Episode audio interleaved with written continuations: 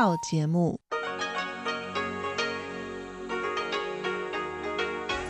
ที่นี่สถานีวิทยุเรดิโอไต้หวันอินเตอร์เนชันแนล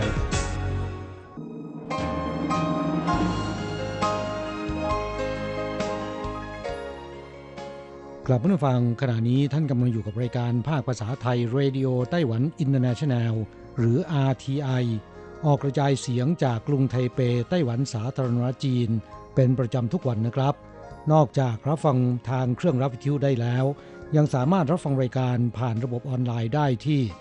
thai.rti.org.tw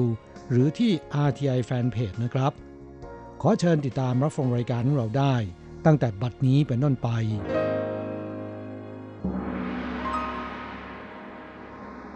สวัสดีครับผู้ฟังที่รักและคิดถึงทุกท่าน กระผมอโศกศรีจันทร์พร้อมกับคุณอัญชันกลับมาพบกับผู้ฟังอีกเช่นเคยนะครับ ในช่วงของสโมสรผู้ฟัง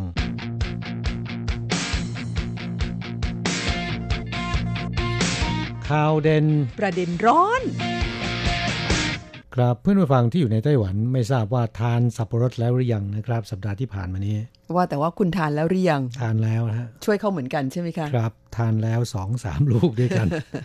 ค่ะ แต่ว่าก็ต้องระวังนะคะทานมากไม่ค่อยดีเหมือนกัน เนื่องจากสับปะรดนั้นคนที่เป็นโรคกระเพาะอาหารเนี่ยทานมาก ๆ ไม่ดีนะคะครับและรสชาติหวานนะสำหรับคนที่เป็นโรคเบาหวาน ก็ไม่ควรทานมากนะครับ เหตุที่นำมอสับปะรดมาพูดตั้งแต่ต้นรายการเนี่ยเพื่อนผู้ฟังหลายท่านอาจจะสงสัยนะครับว่าเอ๊ะวันนี้เปิดรายการด้วยสับปะรดนี่เป็นเพราะอะไร ใครที่อยู่ในไต้หวันก็คงจะรู้แล้วนะครับว่าสัปดาห์ที่ผ่านมานี้ เป็นสัปดาห์แห่งกิจกรรม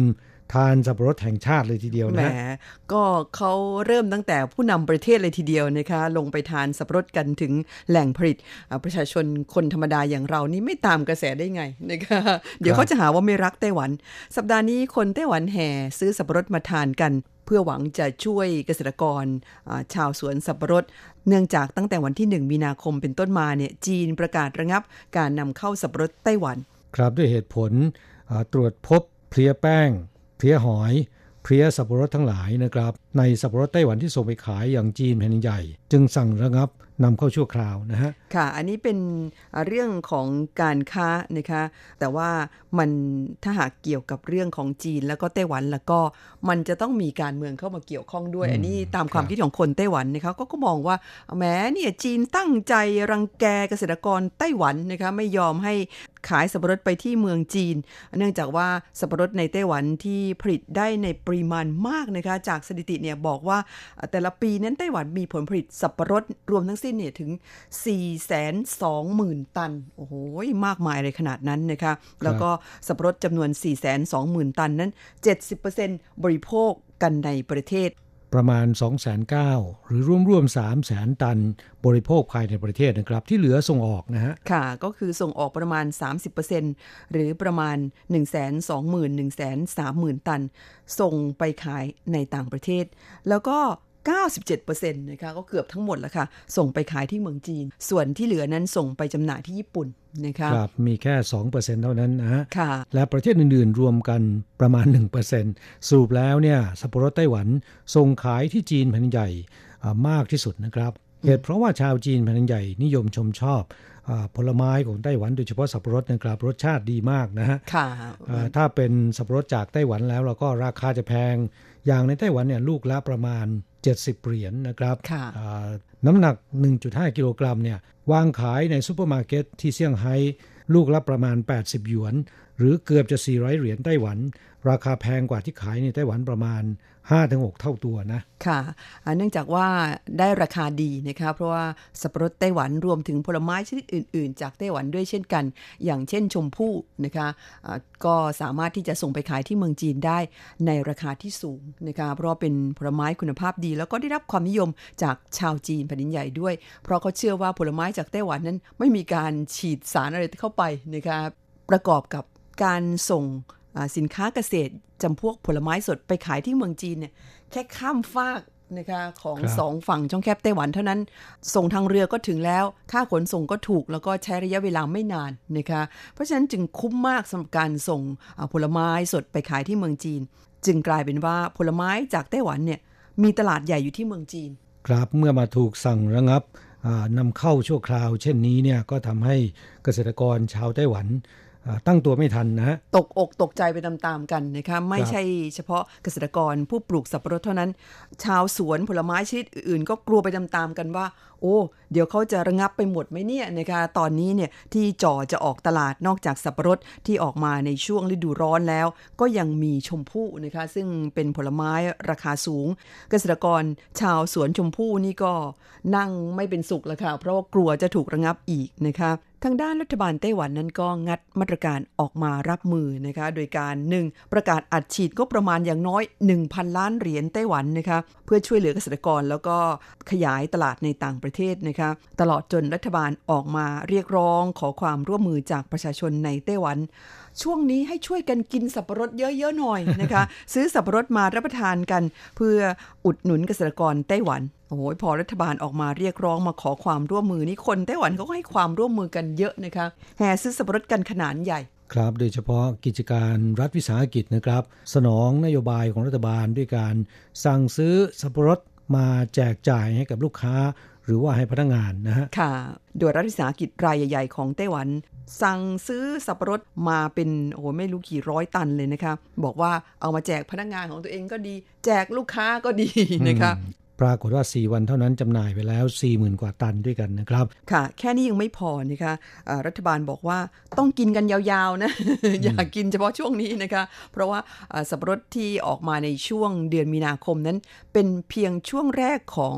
ฤดูเก็บเกี่ยวผลผลิตสับปะรดเท่านั้นนะคะ มันยังจะลากยาวไปจนถึงประมาณเดือนมิถุนายนทีเดียว โดยเฉพาะเมษาพฤษภาเนี่ยสับปะรดจะออกมาสู่ท้องตลาดในปริมาณมาก ถึงตอนนั้นเนี่ย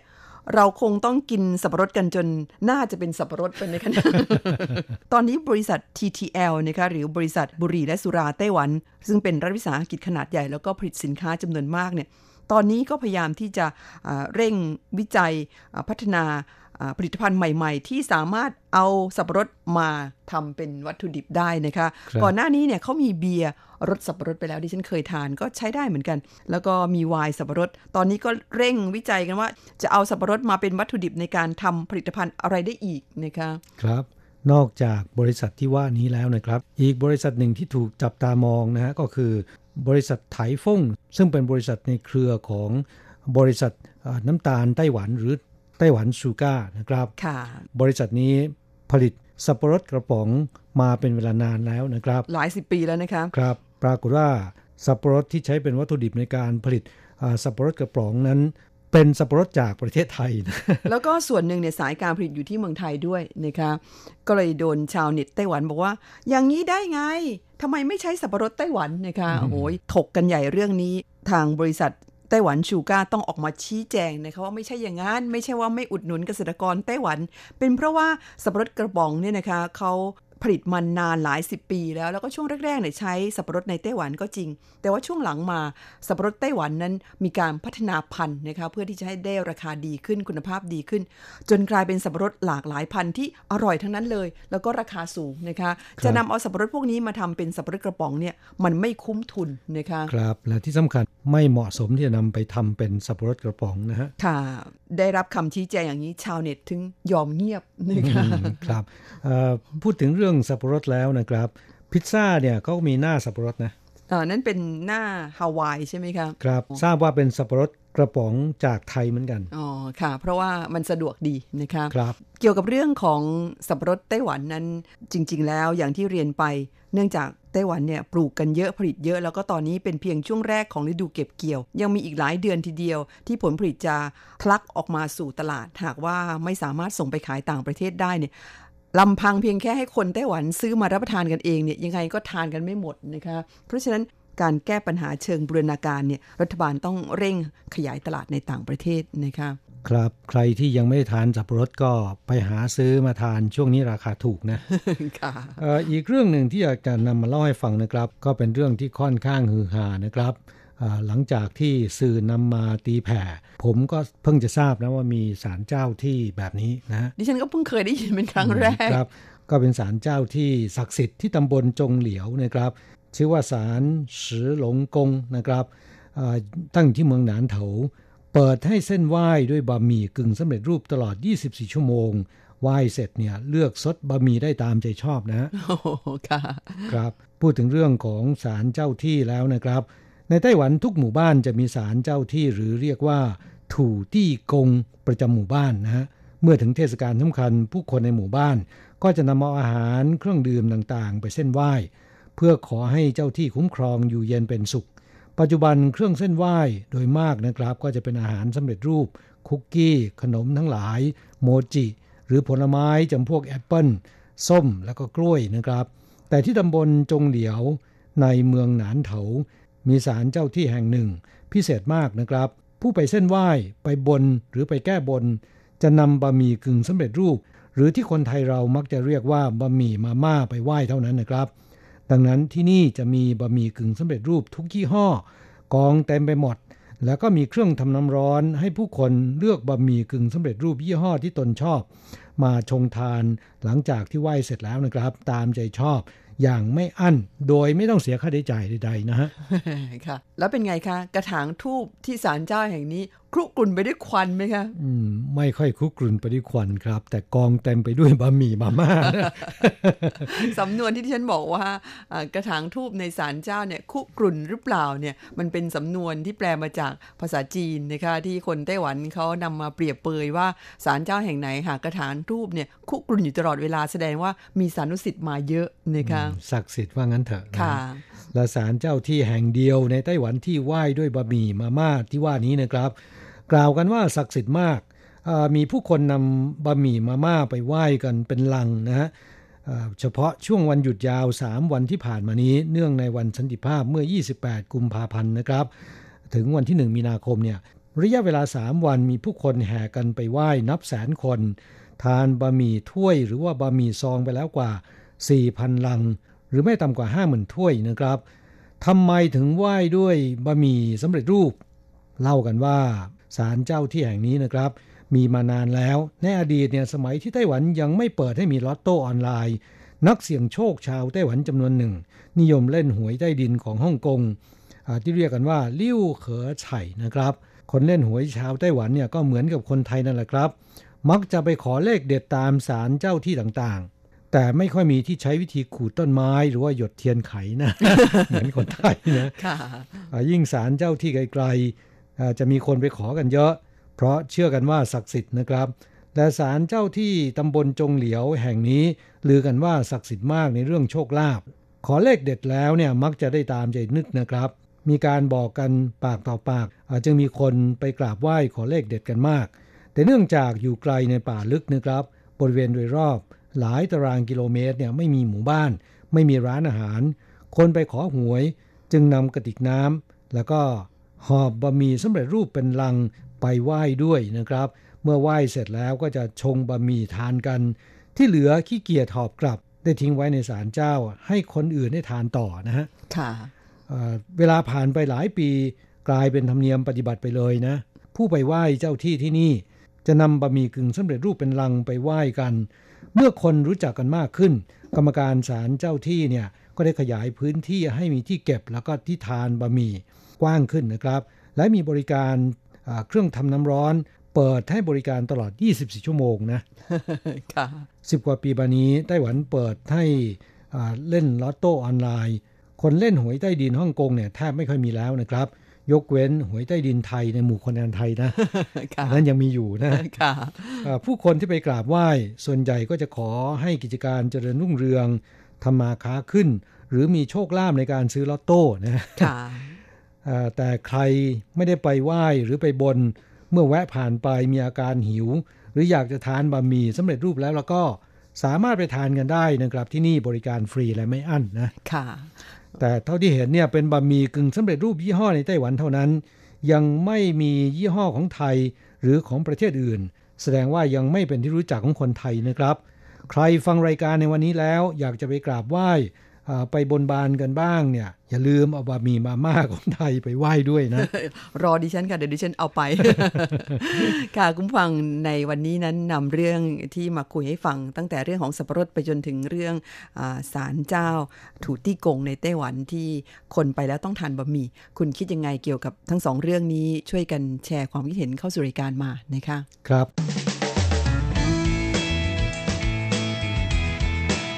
ลายความทุกข์ ปันความสุข ครับช่วงนี้มาตอบจดหมายจากผู้ฟังนะครับ ฉบับแรกวันนี้เป็นจดหมายจากอาจารย์เกษมทั้งทองนะคะซึ่งจดหมายอาจารย์เกษมนั้นมักจะลงท้ายว่าจากมิตรรายการอาจารย์เกษมเป็นผู้ฟังจากที่อำเภอเมืองจังหวัดขอนแก่นนะคะส่งเป็นจดหมายอีเมลเข้าสู่รายการมา เมื่อวันที่ 1 กุมภาพันธ์ค่ะ บอกว่า สวัสดีครับคุณอโศกและคุณอัญชัน โรคโควิด -19 มีผู้ป่วยสะสมเกิน 100 ล้านคนทั่วโลก และไม่มีทีท่าจะหยุดยั้งโรคนี้ได้ ที่จังหวัดมหาสารคาม ซึ่งอยู่ติดกับจังหวัดขอนแก่น มีผู้ติดเชื้อจากกรุงเทพนำโรคมาแพร่ที่อำเภอเมือง จนต้องประกาศปิดเมืองทำความสะอาดและฆ่าเชื้อทุกแห่งที่คนกลุ่มนี้ไป จากคนที่ไม่รับผิดชอบต่อสังคมไม่กี่คนทำให้คนอื่นๆ ต้องเดือดร้อนไปด้วยนะคะ อาจารย์เกษมบอกว่าเหรียญมีสองด้านคนเราก็เช่นกัน คนเราเมื่อตนเองติดเชื้อบางคนจะยอมกันตัวเองออกจากสังคม กลัวคนอื่นจะเดือดร้อน แต่มีบางคนไม่ยอมเป็นคนเดียว เอาไปติดให้คนอื่นด้วย หน้ากากอนามัยและเจลล้างมือต้องพกติดตัวอยู่เสมอเมื่อออกนอกบ้าน และสมาร์ทโฟน เพื่อสแกน QR code ทั้งไทยชนะและหมอชนะ ไม่งั้นต้องมาจดบันทึกว่าไปไหนบ้างเดี๋ยวนี้เมืองไทยนี่กลายเป็นว่า หากไม่มีสมาร์ทโฟนนี่ทำอะไรกันไม่ได้เลยนะคะครับ ไม่เฉพาะในเมืองไทยนะครับอ่าผมว่าทุกประเทศนะตัวเดียวนี้ค่ะ ในสถานการณ์เช่นนี้ดูเหมือนว่ากลายเป็นการผลักดันให้คนไทยเนี่ยหันมาซื้อสมาร์ทโฟนกันเพิ่มขึ้น เพราะมิฉะนั้นแล้ว รับสิทธิประโยชน์ไม่ได้ใช่ไหมคะครับมันกลายเป็นปัจจัยที่ 5 ของผู้คนในปัจจุบันไปแล้วนะฮะดิฉันก็ว่าไม่รู้มันดีหรือไม่ดีคะเนี่ยเอ่อถ้าเรารู้จักใช้งานแล้วก็ใช้ในทางที่ถูกต้องเนี่ยมันก็เป็นเรื่องดีนะ แต่ว่าดิฉันนึกไปถึงว่าคือ คนระดับรากหญ้าบางคนเนี่ยนะคะ แม้แต่จะกินยังไม่มี แล้วจะเอาเงินที่ไหนไปซื้อสมาร์ทโฟนเลยค่ะ มันเป็นเรื่องที่ต้องคิดเหมือนกัน บอกว่าจากรายการสโมสรผู้ฟังที่คนไต้หวันไม่อยากโอนบ้านและที่ดินให้ลูก แต่ให้รับเป็นมรดกแทน ที่บ้านผมก็มีโอนที่ดินให้ลูกแล้ว ลูกเอาไปจำนองกับธนาคาร เอาเงินมาใช้แล้วไม่ส่งเงินต่อ จนธนาคารขายทอดตลาดทำให้นึกถึงเพลงคาราบาวที่มีท่อนหนึ่งร้องว่า ผู้เท่าเอ๋ยสมบัติมากล้น มีแต่คนเอาใจ แล้วคุณอโศกคุณอัญชัน แบ่งมรดกให้ลูกๆหรือยังครับเอ่อผมจะเรียนแบบนักธุรกิจต่างชาตินะ โดยเฉพาะตะวันตกอ่าบริจาคให้กับ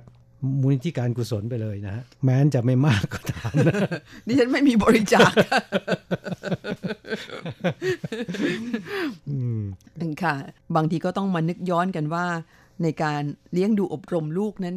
ออกมาแบบนี้นี่พ่อแม่มีส่วนรับผิดชอบเหมือนกันนะคะครับ ผมว่าสังคมของประเทศตะวันออกหรือในภูมิภาคเอเชียนะครับ ส่วนใหญ่จะห่วงใยเรื่องอนาคตของลูกหลานนะฮะไม่เหมือนกับสังคมตะวันตกนะครับที่อายุเกิน 18 20 ปีไปแล้วเนี่ยเขาก็จะปล่อยให้เป็นอิสระนะฮะค่ะเอ่อ คือให้ไปรับผิดชอบตัวเองนะคะไม่เหมือนกับอ่าสังคมตะวันออกที่พ่อแม่ยังต้องไปอุ้มจุยตลอดเวลา ซึ่งบางครั้งเนี่ยดูเหมือนว่ามันเป็นความอบอุ่น แต่บางทีเนี่ยก็ทำให้ลูกเนี่ยอ่ารู้สึกพึ่งพาพ่อแม่มากเกินไปนะคะครับไม่เติบโตเสียทีนะฮะค่ะ ไม่โตเป็นผู้ใหญ่นะคะก็เป็นอ่าดาบสองคมเหมือนกันแหละค่ะ จดหมายของอาจารย์เกษม ฉบับนี้ก็ขอบคุณเป็นอย่างยิ่งค่ะ ที่แบ่งปันอ่าเรื่องราวเกี่ยวกับสถานการณ์โควิดที่เมืองไทยมาให้ได้ทราบนะคะ อย่างที่อาจารย์เกษมบอกว่า คนที่ไม่รับผิดชอบต่อสังคมไม่กี่คนทำให้คนอื่นเดือดร้อนไปด้วย อันนี้มันไม่ได้เกิดที่ประเทศไทยแห่งเดียวนะคะ ดิฉันว่าคนแบบนี้เนี่ยมีทั่วโลก อืม ที่ไหนมีคนที่นั่นมีคนแบบนี้ค่ะครับ ก็หวังว่าโรคโควิด จะ ห่างหายไปจากมนุษย์เราโดยเร็วนะครับหลังจากที่มีการฉีดวัคซีนกันแล้วนะฮะค่ะจดหมายของเพื่อนฟังท่านต่อไป เขียนมาจากคุณครูโกเมน พัทรสิทธิกุลชัย จากอำเภอภูเพียงจังหวัดน่านนะครับ คุณครูโกเมนเขียนเป็นอีเมลเข้าสู่รายการลงวันที่ 24 มกราคมที่ผ่านมานี้ เริ่มต้นก็บอกว่าก่อนอื่นต้องขอบคุณทางสถานี และอาจารย์ทั้งสองที่ได้จัดส่งสมุดโน้ต และป้ายรูอี้ที่ทำด้วยไม้มาให้ผม ผมชอบมากเลยครับ และต้องขอขอบคุณอาจารย์ทั้งสองที่เป็นห่วงอุตสาห์โทรศัพท์มาสอบถามความเป็นอยู่ของผม จนทำให้รู้ว่าผมส่งอีเมลผิดที่อยู่ ถ้าอาจารย์ทั้งสองไม่โทรมาหาแล้วล่ะก็สงสัยอีกนานเลย กว่าจะรู้ว่าอีเมลของผมส่งไม่ถึงสถานี ต่อไปต้องเช็คที่อยู่ให้ดี ๆ แล้วล่ะ เอาที่อยู่ของสถานีในเว็บไซต์ของทางสถานีจะถูกต้องที่สุด ครับก็ขอขอบคุณคุณครูโกเมนนะครับที่ รายงานผลการรับฟังแล้วก็เขียนจดหมายมาเล่าเรื่องราวต่างๆ ให้ฟังเป็นประจำทุกสัปดาห์นะฮะค่ะมีอยู่ช่วงหนึ่งรู้สึกว่าจะห่างหายไปประมาณเดือนเศษๆเราก็เอะใจว่าคุณครูโกเมนมีปัญหาอะไรเกิดขึ้นนะฮะเลยโทรศัพท์ไปไต่ถามทุกสุข จึงรู้ว่าส่งมาทุกสัปดาห์ แล้วก็ส่งผิดอีเมลนะเกือบไปแล้วไหมล่ะนะคะจดหมายดีๆ หลายฉบับจะไม่มีมาอ่านให้เพื่อนฟังได้รับฟังกันนะคะเพราะว่าจดหมายของคุณครูโกเมนนั้น มีเพื่อนฟังจำนวนมากทีเดียวชอบฟังนะคะเพราะว่าได้เล่าเรื่องเกี่ยวกับสภาพการที่เมืองไทย แล้วก็สภาพการในโรงเรียนซึ่งก็เป็นการแบ่งปันความรู้ แบ่งปันประสบการณ์ แบ่งปันเรื่องราวอื่นๆ ให้เพื่อนฟังในไต้หวันได้รับทราบนะคะครับ จดหมายฉบับนี้คุณครูโกเมนเล่าให้ฟังว่าที่จังหวัดน่าน สภาพอากาศบอกว่าตอนนี้เนี่ยก็กลับเข้าสู่ภาวะปกติแล้ว คือในช่วงปลายเดือนมกราคมที่ผ่านมานะครับ ตอนนี้ก็เดือนมีนาคมแล้วนะน่าจะร้อนมากแล้วนะบอกว่าในช่วงปลายมกราคมไม่ค่อยหนาวมากเหมือนช่วงก่อน เด็กนักเรียนเนี่ยก็เริ่มกลับเข้ามาเรียนที่โรงเรียนตามปกติแล้ว จากอาทิตย์ก่อน นักเรียน 600 กว่า แต่กลับมาเรียนแค่ 200 กว่าคน เนื่องด้วยผู้ปกครองกลัวโรคโควิด ที่จริงครูก็กลัวครับ เพียงแต่ต้องมาตามหน้าที่ หากมีนักเรียนป่วยหนึ่งคน รับรองว่าโรงเรียนของผมติดกันหมดโรงเรียนแน่ แต่ก็หวังว่าจะไม่มีเหตุการณ์เช่นนั้นเกิดขึ้น และบอกว่าทุกวันนี้ก็เรียนกันไม่ค่อยทันอยู่แล้ว ช่วงนี้จะสังเกตได้ว่าอากาศช่วงเช้าจะเย็น แต่พอตกบ่าย เริ่มมีลมแรงพัดเข้ามาแล้วครับ ปีนี้ท่าทางจะแรงน่าดูเชียว เมื่อฤดูแรงเข้ามาเยือน ฤดูแห่งการเผาวัชพืชก็จะเริ่มเข้ามาเช่นกัน สภาพท้องฟ้าในช่วงนี้ก็มองไม่เห็นภูเขาแล้ว เป็นฝุ่นหมอกควันไฟ ช่างเป็นวิบากกรรมอะไรหนอของคนไทยเราที่ต้องมารับเวรรับกรรมเช่นนี้ มันเป็นปัญหาที่ไม่สามารถแก้ไขได้โดยรัฐจริง ๆ นะค่ะกราบพูดถึงเรื่องโรคโควิด เข้าสู่หน้าร้อนเนี่ยสถานการณ์คงจะเบาบางลงบ้างนะฮะหวังว่าเป็นเช่นนั้นนะคะครับจะให้หมดไปเลยเนี่ยคิดว่าคงจะเป็นไปไม่ได้นะครับ แต่น่าจะดีกว่าช่วงหนาวนะะเพราะว่าช่วงหน้าหนาวเนี่ยจะเป็นช่วงที่โรคระบบทางเดินหายใจระบาดได้ง่าย ซึ่งโควิดนั้นก็รุนแรงกว่าช่วงหน้าร้อนจริง ๆ นะครับ แต่ว่าช่วงหน้าร้อนเนี่ยมันก็มีปัญหาอย่างที่คุณครูโกเมนบอกมานะครับ ก็คือมีชาวบ้านจะไปเผาเศษหญ้าวัชพืชต่างๆ ก็จะทำให้ท้องฟ้าเนี่ยมันเต็มไปด้วยมลภาวะนะครับ ซึ่งเรื่องนี้ผมว่าหากมีการประชาสัมพันธ์กันจริง ๆ จังๆนะครับ วิธีการประชาสัมพันธ์ในเมืองไทย ผมว่ามีบางอย่างเป็นตัวอย่างที่ดีสำหรับในไต้หวันได้นะฮะอย่างพวกศิลปินนักร้อง จะใช้วิธีร้องเพลงที่สนุกๆนะครับ มาเป็นการประชาสัมพันธ์ ผมว่าวิธีนี้ได้ผลนะก็น่าจะนำมาใช้ประชาสัมพันธ์เกี่ยวกับเรื่องของการสร้างฝุ่นหมอกควันไฟ การเผาวัชพืช มันเป็นพิษภัยต่อสุขภาพของเราเองค่ะร่วมกันสร้างกระแสความรับผิดชอบนะคะเพราะว่าที่ผ่านมานั้นก็เห็นมีหลายวิธีอย่างเช่น การลงโทษนะคะโดยใช้กฎหมายมาบังคับ แต่ก็ดูเหมือนไม่ค่อยได้ผล ครับคงต้องลงมาตรการต่างๆ หลายอย่างพร้อม ๆ กันนะโดยเฉพาะเรื่องประชาสัมพันธ์หากว่าให้ชาวบ้านเข้าใจว่ามันเป็นพิษภัยคุกคามสุขภาพเราเองนะผมว่าชาวบ้านก็น่าจะไม่เผาอีกต่อไปนะครับ หวังว่าเป็นเช่นนั้นนะคะคงต้องร่วมด้วยช่วยกันหลาย ๆ อย่างเนี่ยมันเป็นเรื่องของสภาพแวดล้อมส่วนรวมนะคะเพราะฉะนั้นทำคนเดียวหรือทำเฉพาะกลุ่มเนี่ยก็ไม่ได้ผลทุกคนต้องให้ความร่วมมือกัน ครับก็หวังว่าปัญหาการเผาวัชพืช การเผาเศษหญ้าในท้องทุ่งนาของประเทศไทยจะหมดสิ้นไปนะครับ เพื่อที่จะได้มีอากาศบริสุทธิ์ได้สูดดมเข้าไปนะฮะค่ะช่วงท้ายของจดหมายคุณครูโกเมนอย่างเล่าบอกว่าข่าวเด่นประเด็นร้อนในวันนี้คุณทั้งสองได้พูดถึงการไปรษณีย์ของไต้หวัน ปรับโฉมเสื้อผ้าใหม่ ให้พนักงานไปรษณีย์นะครับ ผมก็เข้าไปชมชุดยูนิฟอร์มใหม่ของทางไปรษณีย์ไต้หวันเขาการออกแบบ ทำออกมาได้ดีเลย สวยงามน่ารักดี ดูแล้วทันสมัยดีครับ ของไต้หวันเน้นสีเขียว ที่ไทยเนี่ยเน้นสีแดง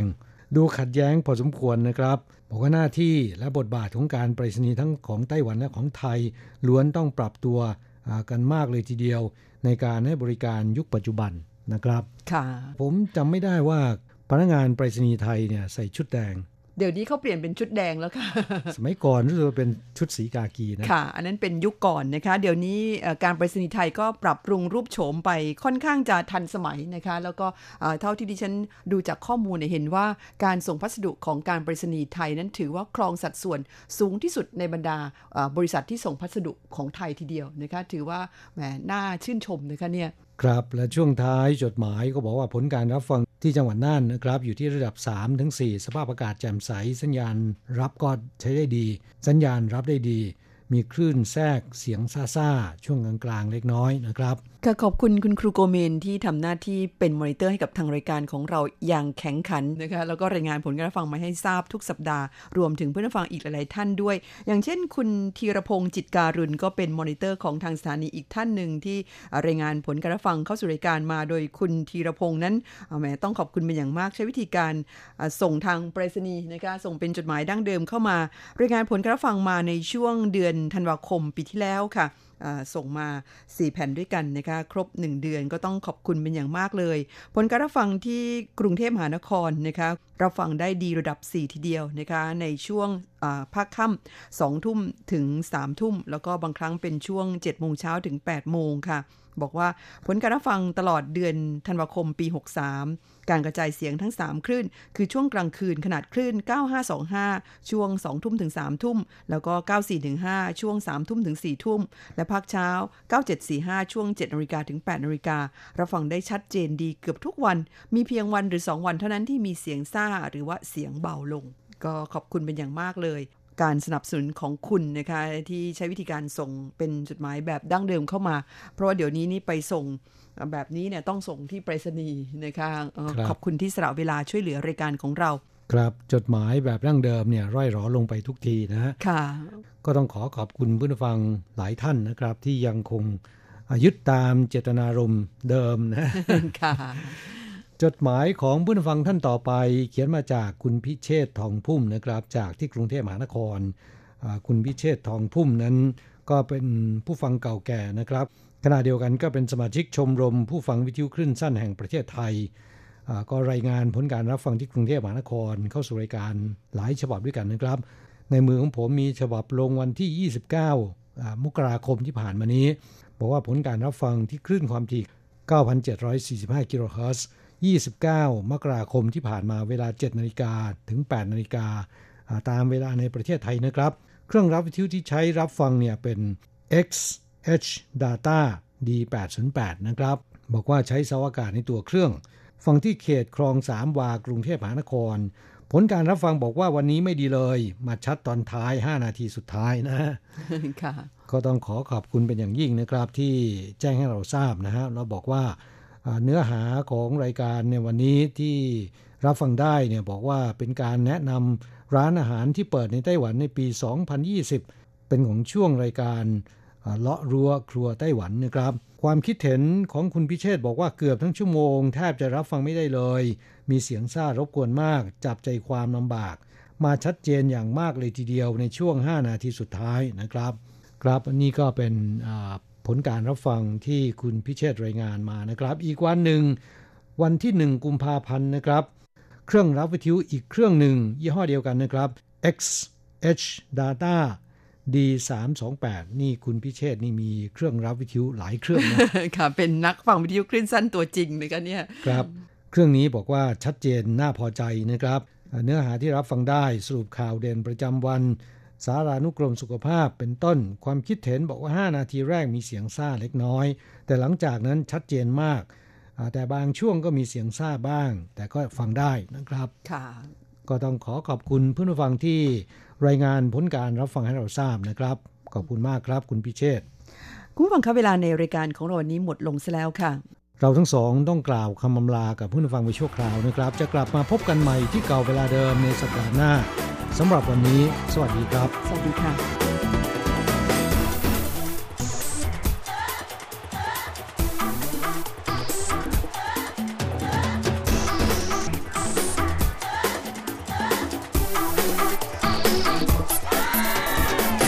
ปิดไฟใส่กรอน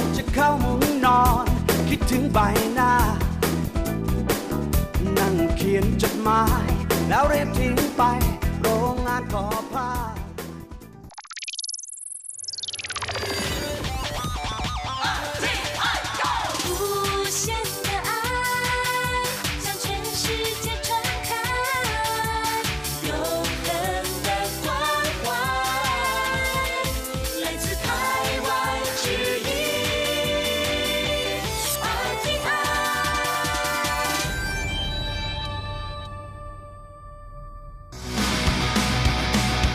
อย่างนี้เป็นยังไงนะ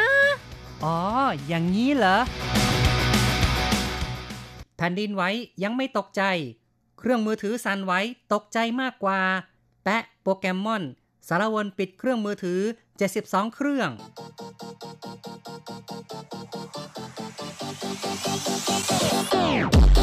อย่างนี้คุณจะว่ายังไง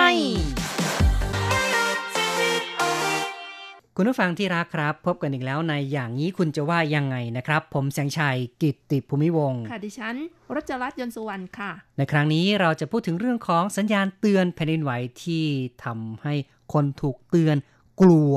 มากกว่าแผ่นดินไหวนะครับ เพราะว่าในไต้หวันช่วงต้นเดือนกุมภาพันธ์ที่ผ่านมาเนี่ยนะครับ สัญญาณเตือนเกิดความผิดพลาด เตือนทีจนคนนี่กลัวลนลานเลยล่ะนะครับ ค่ะ บางคนก็บอกว่าถูกเตือนตั้ง 14 ครั้ง บางคนก็บอกว่า 22 ครั้ง บางคนก็ถูกเตือนแต่ว่าไม่รู้สึกเลย เพราะว่าเป็นช่วงเวลาที่หลับไปแล้วนะคะตีหนึ่งครึ่งกว่าๆนะคะ ใช่เรื่องของสัญญาณเตือนแผ่นดินไหวนี่ก็นับว่าเป็นสิ่งที่มีความสำคัญ เพราะว่าในยามที่เกิดแผ่นดินไหวบางครั้งก็จะทำให้เกิดภัยพิบัติตามมา อย่างเช่นตึกถล่มบ้างนะครับ หรืออาจจะมีสิ่งของ ตกลงมาจากที่สูง ในกรณีบางคนอยู่ใกล้น้ำใกล้ริมชายฝั่งทะเล อาจจะเกิดสึนามิขึ้นมาก็ได้ค่ะเหมือนกัน หรือว่าบางคนก็อยู่ที่หน้าผาหรือว่ากำลังขับรถไฟอยู่นี้นะคะ ก็ต้องชะลอนะคะ ชะลอความเร็วเพื่อลดความเสียหายให้มากที่สุดสำหรับคนที่อยู่ในบ้านก็ หาวิธีป้องกันถ้าเกิดว่าแผ่นดินไหวมากๆ อาจจะต้องป้องกันศีรษะแล้วก็อยู่ใต้คานที่ใหญ่หน่อยนะคะ ครับ อยู่ในบริเวณที่เป็นคานขนาดใหญ่เพื่อจะได้รับน้ำหนักได้ไม่ซุดลงไป นี่ก็ถือว่าเป็นการเตือนให้คนเนี่ยรู้จักหาที่หลบที่มีความปลอดภัยมากขึ้น เพราะฉะนั้นสัญญาณเตือนแผ่นดินไหวจึงมีความจำเป็นในระดับหนึ่งเหมือนกันค่ะ ในวันนั้นนะคะรจรัตน์ก็ถูกเตือนหลายครั้ง แต่ว่าไม่รู้สึกเท่าไหร่เพราะว่าปิดเสียงนะคะ ประกอบกับเริ่มหลับไปแล้วด้วยค่ะ ถูกเขย่าตื่นขึ้นมา ก็ได้แต่ว่าอู้พุทโธพุทโธนะคะ แล้วก็เออครับขอให้บุญรักษาอะไรอย่างนี้นะคะครับเพราะไม่รู้จะทำยังไงค่ะ ใช่นี่ก็ถือว่าบางคนเปิดเจอเหตุการณ์แบบนี้ถ้าหากว่าไม่ตั้งสติให้ดีนะอาจจะเกิดความลนลานนะครับ แต่ว่า ถ้าจะว่าไปแล้วเนี่ยคนที่อยู่ในไต้หวันนานๆ ก็มักจะเคยชินนะครับค่ะคืออาจจะเกิดอาการสั่นไหวเนี่ย เราก็รู้ว่าเป็นสิ่งที่ต้องเกิดเป็นระยะระยะ เพราะว่าแต่ละปีก็จะมีหลายครั้งเหมือนกันนะครับ ที่เกิดแผ่นดินไหวที่รับรู้ได้ รู้สึกได้ค่ะ แต่ว่าถ้าเกิดแบบรุนแรงนะคะ คือเขย่าแบบแรงๆนี่ก็ใจหายเหมือนกันนะคะ ตกใจบางคนเนี่ยอย่างสมัยก่อนที่เกิดรุนแรงที่กรุงไทเปที่ถึงขนาดที่ว่า ตึกนี่ล้มลงมาเลยนะคะ ช่วงนั้นรู้สึกว่ารนลานกันมากเลยค่ะ วิ่งออกจากตึกนะคะ แต่จริง ๆ วิธีการนี้ก็ไม่ใช่วิธีการที่ถูกต้องค่ะ เพราะว่าตึกอาจจะถล่มลงมาทับเราไปเสียก่อนก็ได้นะครับ ก็วิธีการที่จะรับมือหรือว่าการที่จะหลบภัยจากแผ่นดินไหวโดยหลักการทั่วไปนั้น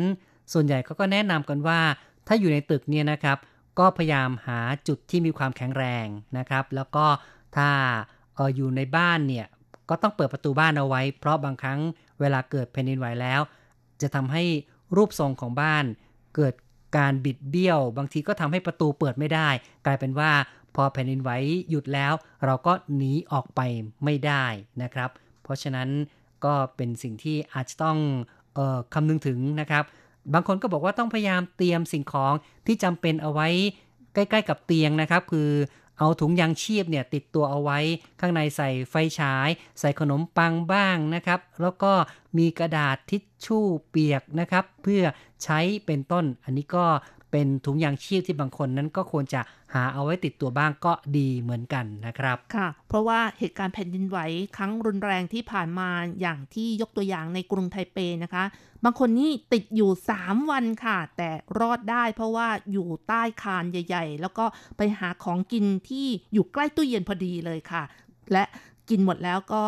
กินปัสสาวะของตัวเองโอ้โหด้วยเนอะนะคะนะครับ ก็ทำให้รอดมาได้ใช่ถือว่าอัศจรรย์มากเลยค่ะครับ เพราะฉะนั้นบางครั้งถุงยางชีพก็อาจจะจำเป็นเหมือนกันนะครับ ก็เป็นเกร็ดเล็กๆน้อยๆที่มีการพูดถึงแหละนะครับ ในยามที่ว่าเวลาเกิดแผ่นดินไหวนั้นควรจะทำอย่างไรกันบ้าง เอาละครับ แล้วก็มาฟังเรื่องราวข่าวสังคมเกี่ยวกับสัญญาณเตือนแผ่นดินไหวแล้วก็เรื่องราวของแปะโปเกมอนนะครับ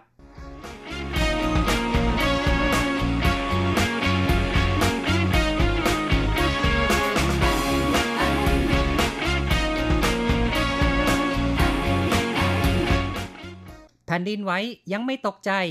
เครื่องมือถือสั่นไหวตกใจมากกว่า แปะโปเกมอน สาละวนปิดเครื่องมือถือ 72 เครื่อง เวลาตีหนึ่ง36 นาทีของวันที่ 7 กุมภาพันธ์ที่ผ่านมา เกิดเหตุแผ่นดินไหวขนาด 6.1 ตามมาตราริกเตอร์ จุดศูนย์กลางแผ่นดินไหวอยู่ห่างออกไปทางทะเล ฝั่งตะวันออกของเมืองอีหลาน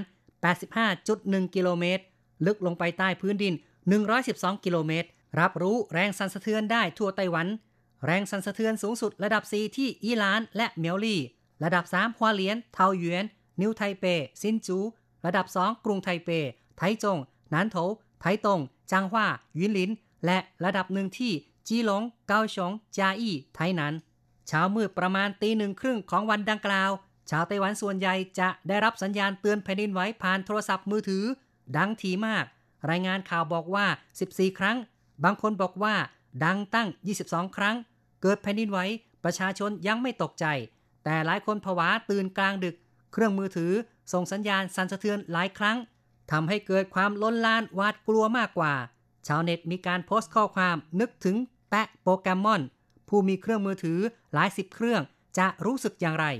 นายเฉินซานหยวนวัย 72 ปี ผู้ได้รับฉายาอาแปะโปเกมอน เคยมีผู้เห็นอาแปะติดตั้งเครื่องมือถือ 64 เครื่องบนจักรยาน ตระเวนจับโปเกมอน สื่อรายงานข่าวดังไปถึงต่างประเทศ แม้แต่ BBC ของอังกฤษยังมาสัมภาษณ์ บริษัท ASUS คอมพิวเตอร์ชั้นนำของไต้หวัน จ้างเป็นพรีเซนเตอร์ เครื่องมือถือรุ่นใหม่อีกด้วย แปะโปเกมอนให้สัมภาษณ์ว่า ตอนนี้มีเครื่องมือถือ 72 เครื่อง หมายเลขโทรศัพท์ 20 เลขหมาย จ่ายค่าโทรศัพท์เดือนละ 20,000 เหรียญไต้หวัน ในตอนที่เกิดแผ่นดินไหวยังไม่เข้านอนกำลังจับสัตว์ประหลาดโปเกมอนอยู่ เครื่องมือถือ 72 เครื่องดังขึ้นพร้อมกัน แม้ว่าโทรศัพท์ส่วนใหญ่จะอยู่ในโหมดเงียบสั่นสะเทือน แต่ก็ยังมีเสียงเตือนดังขึ้น ทีแรกไม่รู้เกิดอะไร สังเกตดูจึงเห็นข้อความเตือนแผ่นดินไหวต้องสารวนกับการปิดสัญญาณเตือนของเครื่องมือถือหลายสิบนาที อาแปะบอกว่าโชคดี ไม่ได้เกิดเหตุการณ์รุนแรง ประชาชนปลอดภัย กรมอุตุนิยมวิทยาของไต้หวันเป็นผู้รับผิดชอบระบบส่งสัญญาณเตือนแผ่นดินไหวผ่านทางเครื่องมือถือ ชี้แจงว่า ระบบเตือนเกิดความผิดพลาดจะทำการแก้ไขต่อไป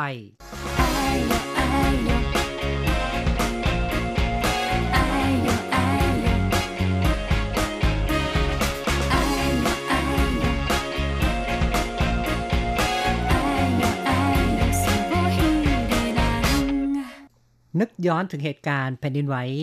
คนที่อยู่ในไต้หวันหลายคนก็อาจจะรู้สึกหวาดเสียวอยู่เหมือนกันนะครับ ในวันนั้นเรียกว่าสั่นสะเทือนไม่น้อย บางคนเนี่ยตื่นขึ้นมาเพราะถูกเขยา่า แต่ว่าก็มีหลายคนนะคะ บอกมาว่า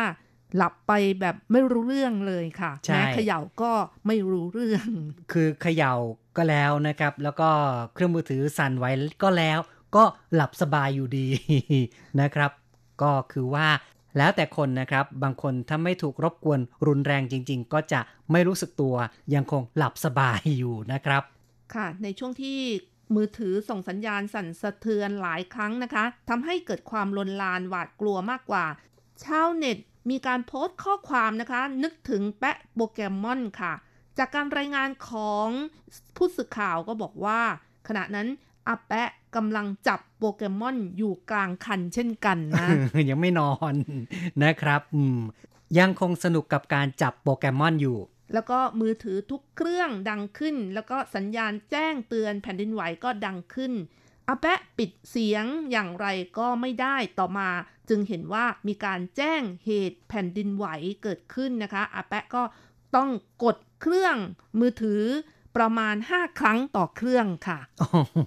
เนาะจึงจะสามารถปิดสัญญาณเตือนได้ ก็นับแล้วก็ว่าต้องใช้เวลานานพอสมควรนะครับค่ะ ต้องใช้เวลานานนะคะ เป็นครึ่งชั่วโมงเลยทีเดียวค่ะ จนถึงตีสองจึงจะปิดสัญญาณเตือนเกือบ 50 เครื่องได้หมดนะคะโอ้โหขณะที่ปิดไปด้วยแล้วก็ยังเล่นไปด้วยอืมนะคะ จับโปเกมอนไปด้วยค่ะครับแหมอาแปะนี่อืมสุดยอดจริง ๆ นะ ใช่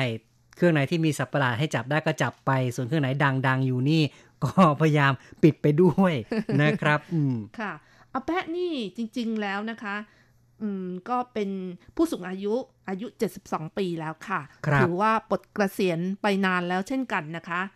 ตามประวัติของท่านนะคะ ก็บอกว่าชื่อเดิม ชื่อเฉินชิงโพค่ะ เกิดในปี 1949 โน่นนะคะ แล้วก็บ้านเกิดเดิมนั้นอยู่ที่เมืองไถหนันนะคะ ครอบครัวเดิมก็เป็นเศรษฐี แต่ว่าหลังจากที่บ้านเกิดภัยพิบัติทางธรรมชาติ จึงทำให้เออรู้สึกว่าติดขัดนะคะ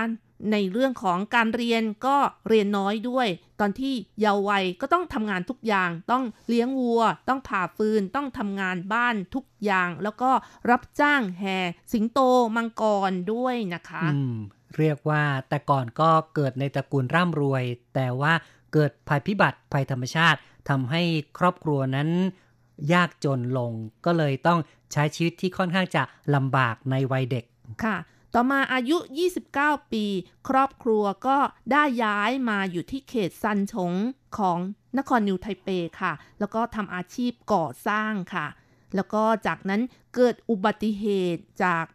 ตกจากชั้น 8 อาการสาหัสด้วยนะคะอืมต้องเนอะนอนติดเตียง 40 วันด้วยครับแล้วก็พักรักษาตัวอยู่ถึง 1 ปีค่ะ โอ้โห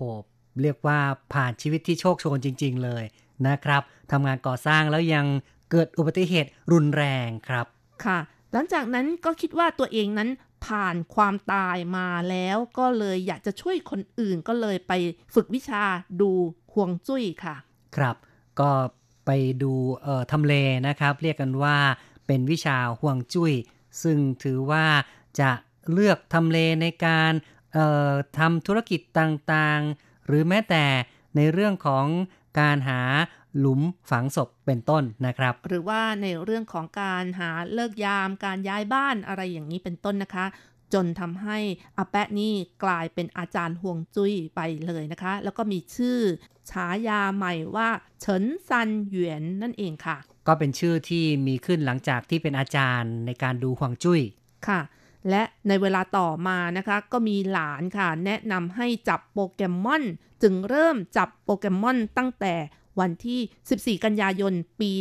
2016 ซึ่งเป็นปีแรกที่โปเกมอนเข้ามาอยู่ในไต้หวันก็คือมีคนนิยมเล่นกันนะคะอ๋อก็เรียกว่าตั้งแต่ต้นเลยนะครับค่ะก็ได้เล่นโปเกมอนตั้งแต่ปี 2016 เลยนะครับเนี่ยแล้วก็อยู่มาวันหนึ่งอาแปะก็ เออมีไอเดียนะคะ ติดตั้งมือถือ 9 เครื่องไว้ที่จักรยานเพื่อจับโปเกมอน แล้วก็ผู้คนที่ผ่านไปมาก็ถ่ายภาพแล้วก็แชร์ภาพทางเน็ต จนหลายๆ คนรู้จักอาแปะนี้นะคะ โด่งดังเลยค่ะนะครับ เรียกว่ามีชื่อเสียงเลยแหละนะครับ แล้วก็อาแปะนี้ก็ถูกหยิบยกมาพูดคุยในรายการ reddit ซึ่งเป็นเว็บบอร์ดชื่อดังของอเมริกาจนได้ฉายาว่าอาแปะ โปเกมอน หรือว่าเป้าเขอม่งอาปัวนะคะ ครับ คือภาษาจีนเนี่ยเรียกกันว่าเปาเขอม่งอาปัวก็คือแปะโปเกมอนนั่นเอง ค่ะ ต่อมานะคะเดือนมิถุนายนปี 2018 ค่ะ ก็มีเว็บไซต์ที่เกี่ยวกับวงการเกมแล้วก็ e-sport นะคะ มาติดตามอาแปะที่เขตถูเฉิงของนครนิวไทเป จนทำให้มีนักข่าวจำนวนมากนะคะ มารายงานเกี่ยวกับการจับโปเกมอนของอาแปะนะคะ เป็นผู้ที่โด่งดังขึ้นมา โดยที่แกก็ไม่ได้ตั้งใจ แต่สุดท้ายผู้คนก็สนใจกันมากจริงค่ะ แล้วก็หลังจากนั้นนะคะอาแปะโปเกมอนนี้ก็เอ่อติดเครื่องมือถือมากขึ้น เดือนมีนาคมปี 2019 ก็เพิ่มขึ้นเป็น 22 เครื่อง แล้วต่อมาเดือนสิงหาคมก็เป็น 42 เครื่อง กลางเดือนกันยายนช่วงหลังเทศกาลไหว้พระจันทร์ก็ติดเพิ่มเป็น 45 เครื่องอีก โอ้โห ไม่หยุดหย่อนเลยนะคะ นั่นน่ะสิ แล้วก็เรียกว่ายิ่งจับยิ่งมันนะครับ เดือนมิถุนายนปี 2020 ก็มีถึง 64 เครื่อง แล้วก็มาถึงเดือนกุมภาพันธ์ปีนี้นะคะ ล่าสุดค่ะ ก็มีทั้งหมด 72 เครื่องนั่นเองค่ะ เรียกว่าแกนี่เป็นคนที่คลั่งไคล้โปเกมอนจริง ๆ หลายคนเลิกไปแล้ว แต่ว่าแปะโปเกมอนนี่ไม่เลิกแถมยังเพิ่มจำนวนเครื่องมือถือมากขึ้นเรื่อยๆ แล้วก็ค่าโทรศัพท์นี่เดือนละสองหมื่นนี่ไม่พอนะคะ เกินสองหมื่นใช่ไหมครับ ใช่ค่ะ อีกทั้งเอ่อ power bank นี่ก็ต้องเป็น power bank ที่เขาใช้แบบเก็บ เก็บไฟได้นานๆ แบบมืออาชีพนะคะ มีไว้ที่หน้าตะกร้าที่จักรยานของอาแปะโปเกมอนนะคะสำรองเอาไว้ใช้อยู่ตลอดเลย ก็เป็นความสุขของผู้เท่าอะ ที่ชอบจับโปเกมอนก็ว่ากันไม่ได้ แต่อย่างน้อยก็นับว่าแกสามารถทำให้ตนเองนั้นกลายเป็นคนมีชื่อเสียง แล้วก็มีไรายได้จากสิ่งนี้เข้ามาเป็นสิ่งที่ชดเชยบ้าง แล้วก็อาแปะนี่ต้องใช้เวลาในการจับโปเกมอนนี่ 4 ชั่วโมงต่อวันนะคะ โดยเฉลี่ยค่ะ บางครั้งก็ติดลมเลยนะคะ จับจนถึงตีสี่ของหัวรุ่งเลยก็มีนะคะ ไม่นอนทั้งคืนเลยนะ ครับอาแปะบอกว่าจับโปเกมอนนี้ก็เพื่อป้องกันอัลไซเมอร์นะคะแต่ไม่รู้ว่าถ้าไม่ได้พักผ่อนนี่อาจจะเป็นอัลไซเมอร์หรือเปล่าเนาะอาจจะทำให้อ่อนเพลียหนักขึ้นนะครับ เลยทำให้ เกิดสมองเสื่อมเร็วขึ้นหรือเปล่าอันนี้ไม่รู้เหมือนกันเนาะว่าทางการแพทย์นั้นจะว่ายังไงนะครับอาแปะบอกว่ามือถือทั้งหมดมีวัตถุประสงค์เดียวก็คือจับโปเกมอนเท่านั้นเองนะคะ แล้วก็ยังบอกว่าบางครั้งจับแล้วก็ยังลืมจ่ายค่าโทรศัพท์อีกด้วยนะคะ แล้วก็จับจนดังจนปี 2019 นี้บริษัท ASUS ซึ่งเป็น บริษัทคอมพิวเตอร์ชั้นนำของไต้หวันนะคะ จ้างมาเป็นพรีเซนเตอร์ของมือถือรุ่นใหม่เลยทีเดียวนะคะ แทนดาราเกาหลีใต้ซะด้วยคงหลิวนะคะ ซึ่งเป็นดาราที่โด่งดังในละครซีรีส์เกาหลีเรื่องลักวุ่นวายของเจ้าชายกาแฟด้วยค่ะใช่นะครับ ก็อย่างที่บอกคือสุดท้ายแกก็ยังสามารถหาไรายได้จากการจับโปเกมอนได้บ้าง เพราะว่า ได้รับเชิญเป็นพรีเซนเตอร์จากบริษัท ASUS ในไต้หวัน ซึ่งก็มีคนบอกว่าเหมาะสมนะครับ เพราะว่าแปะโปเกมอนจับโปเกมอนเนี่ยจะต้องใช้เครื่องมือถือที่มีแบตเตอรี่ขนาดใหญ่สามารถเปิดเครื่องได้นานๆ และ ASUS ก็ออกรุ่นที่แบตเตอรี่ขนาดใหญ่ ก็เลยเหมาะสมที่แปะโปเกมอนจะเป็นพรีเซนเตอร์ให้ครับ เราก็เล่าเรื่องราวของ แปะโปเกมอนให้ฟังเพียงเท่านี้ ต่อไปเราก็มาฟังความเห็นจากเพื่อนๆว่า มองเรื่องแผ่นดินไหว แล้วก็เรื่องแปะโปเกมอนอย่างไรกันบ้าง เริ่มจากการพูดคุยกับคุณกวนไพรนะครับ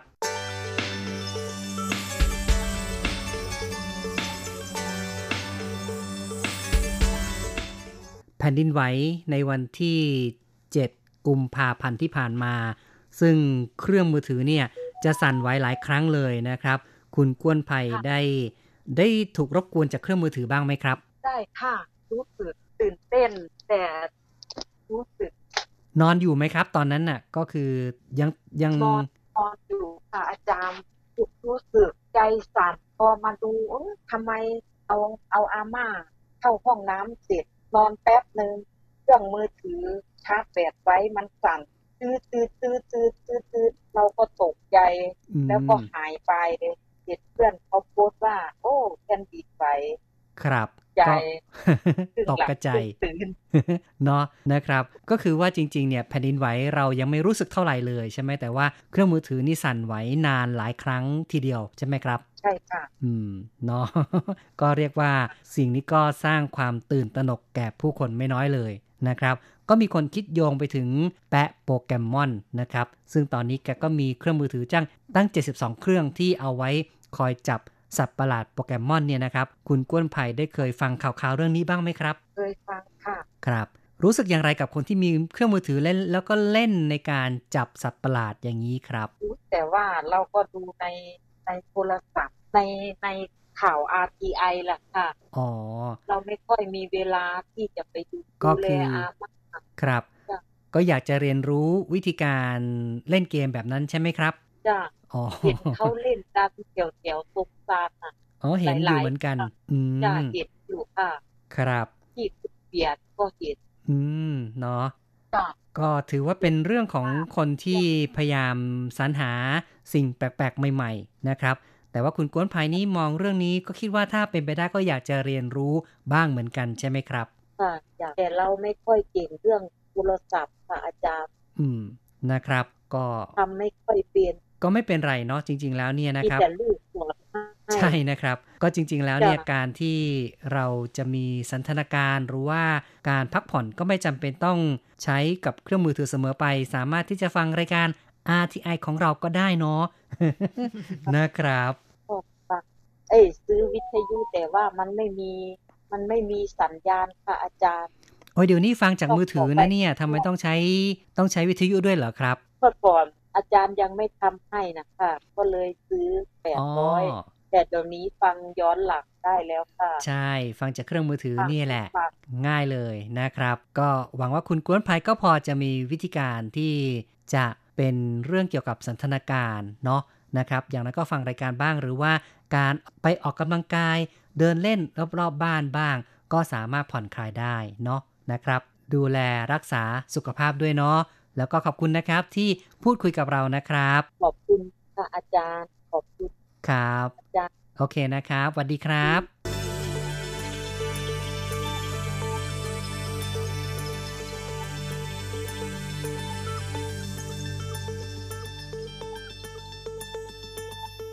จบไปนะครับการพูดคุยกับคุณก้วนไพรนะครับ ซึ่งก็บอกว่าได้รับการรบกวนจากเครื่องมือถือที่สั่นไหวอยู่เหมือนกัน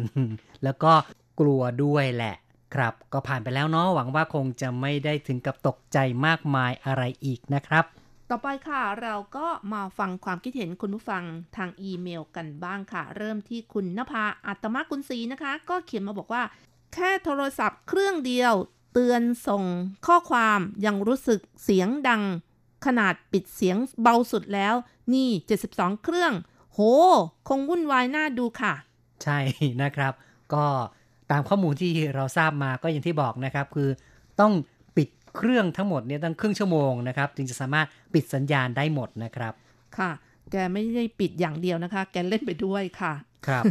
อาจารย์เกษมทั้งทองนะคะ เขียนมาบอกว่า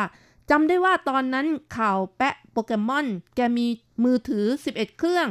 เวลาผ่านไป 3 ปี มือถือ 72 เครื่อง เพื่อจับโปเกมอนยังดีที่ มือถือส่วนใหญ่อยู่ในโหมดเงียบ แสดงว่ามีหลายเครื่องอยู่ในโหมดปกติ จึงต้องเสียเวลาปิดเครื่องอยู่หลายนาที ยิ่งเป็นการเตือนแบบระบบเตือนผิดพลาดไม่อยากคิดเลย การเตือนแผ่นดินไหวปกติจะเตือนกี่ครั้ง และจะต้องไหวขนาดกี่ริกเตอร์จึงจะมีการเตือน ผมเองมีมือถืออยู่สองเครื่อง เครื่องหนึ่งแบบเติมเงินเอาไว้โทรออกและรับสายส่วนอีกเครื่องหนึ่งเป็นแบบรายเดือนเอาไว้เล่นไลน์เล่น Facebook แล้วก็ดู YouTube อืม ครับ ก็ในไต้หวันเนี่ยนะครับ หลักเกณฑ์ในการเตือนนั้น ก็กำหนดไว้ประมาณระดับ 3 นะครับ ซึ่งถ้าว่าต่ำกว่าระดับ 3 ก็จะไม่มีการเตือน ซึ่งก็จะส่งสัญญาณมาเพียงครั้งเดียว แต่ว่าในข่าวนี้เนี่ยนะครับ ทางกรมอุตุนิวิทยาก็บอกว่า เกิดการเตือนทีๆหลายครั้ง เพราะ เกิดความผิดพลาดในการคำนวณ เนื่องจากว่าบริเวณเกิดแผ่นดินไหวอยู่ค่อนข้างจะไกลจากพื้นที่ในเกาะไต้หวันนะครับ แล้วก็อยู่ค่อนข้างจะลึกด้วย ก็เลยทำให้เกิดความคลาดเคลื่อนในการส่งสัญญาณ เลยเกิดการเตือนที่ถี่ขึ้นนะครับ ต่อไปค่ะ คุณชัยนรงค์สุจิรพรนะคะ เขียนมาบอกว่า หากสร้างจุดเด่นให้ตัวเองได้ แล้วมีคนสนใจติดตามอัปเดตเรื่องราวเป็นระยะระยะ สักวันหนึ่งคงจะดังระดับอินเตอร์ได้เหมือนอาแปะ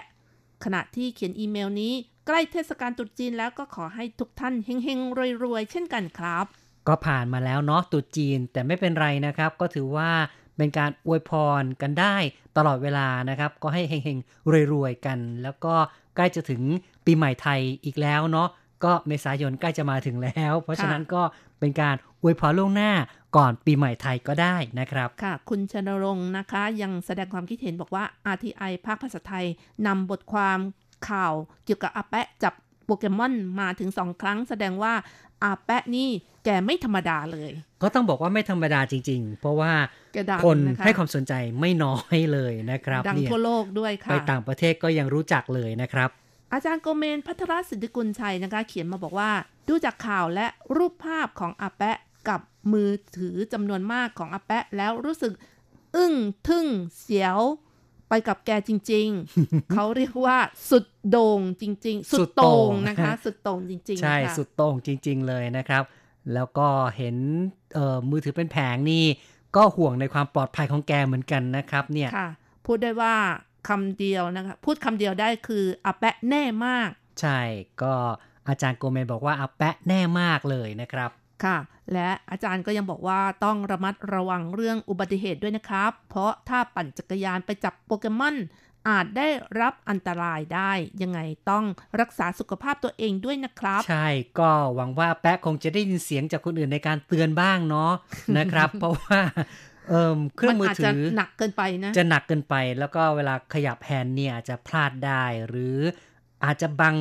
บังเอ่อทัศนียภาพนะครับ คือมองทางไม่ชัดเจน แล้วก็อาจจะเกิดอุบัติเหตุขึ้นมาได้นี่แหละก็เป็นสิ่งที่น่าหวาดเสียวนะครับส่วนคุณกำดอนนะคะ เขียนมาสั้นๆ บอกว่า น่าตื่นเต้นดี ต่อไปครับเราก็มาฟังความเห็นเพื่อนๆ ที่เขียนมา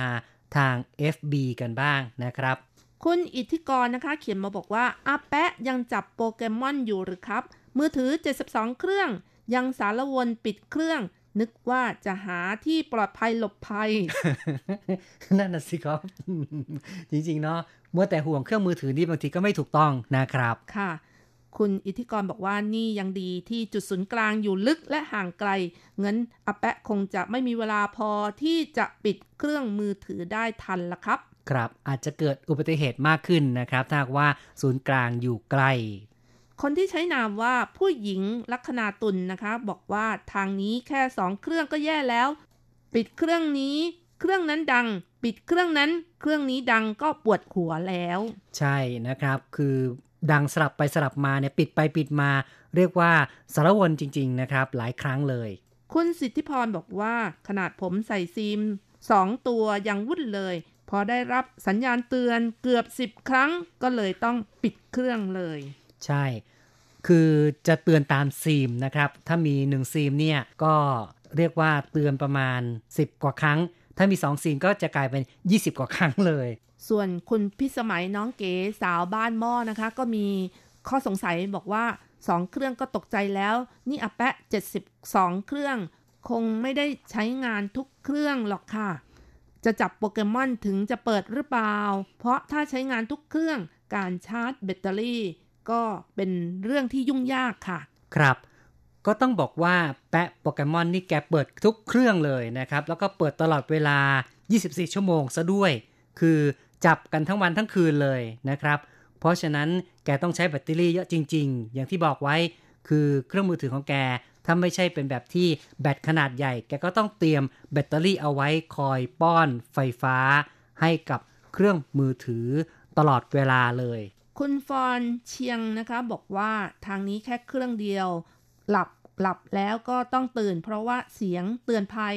ขอบคุณรัฐบาลที่ให้ความสำคัญกับประชาชน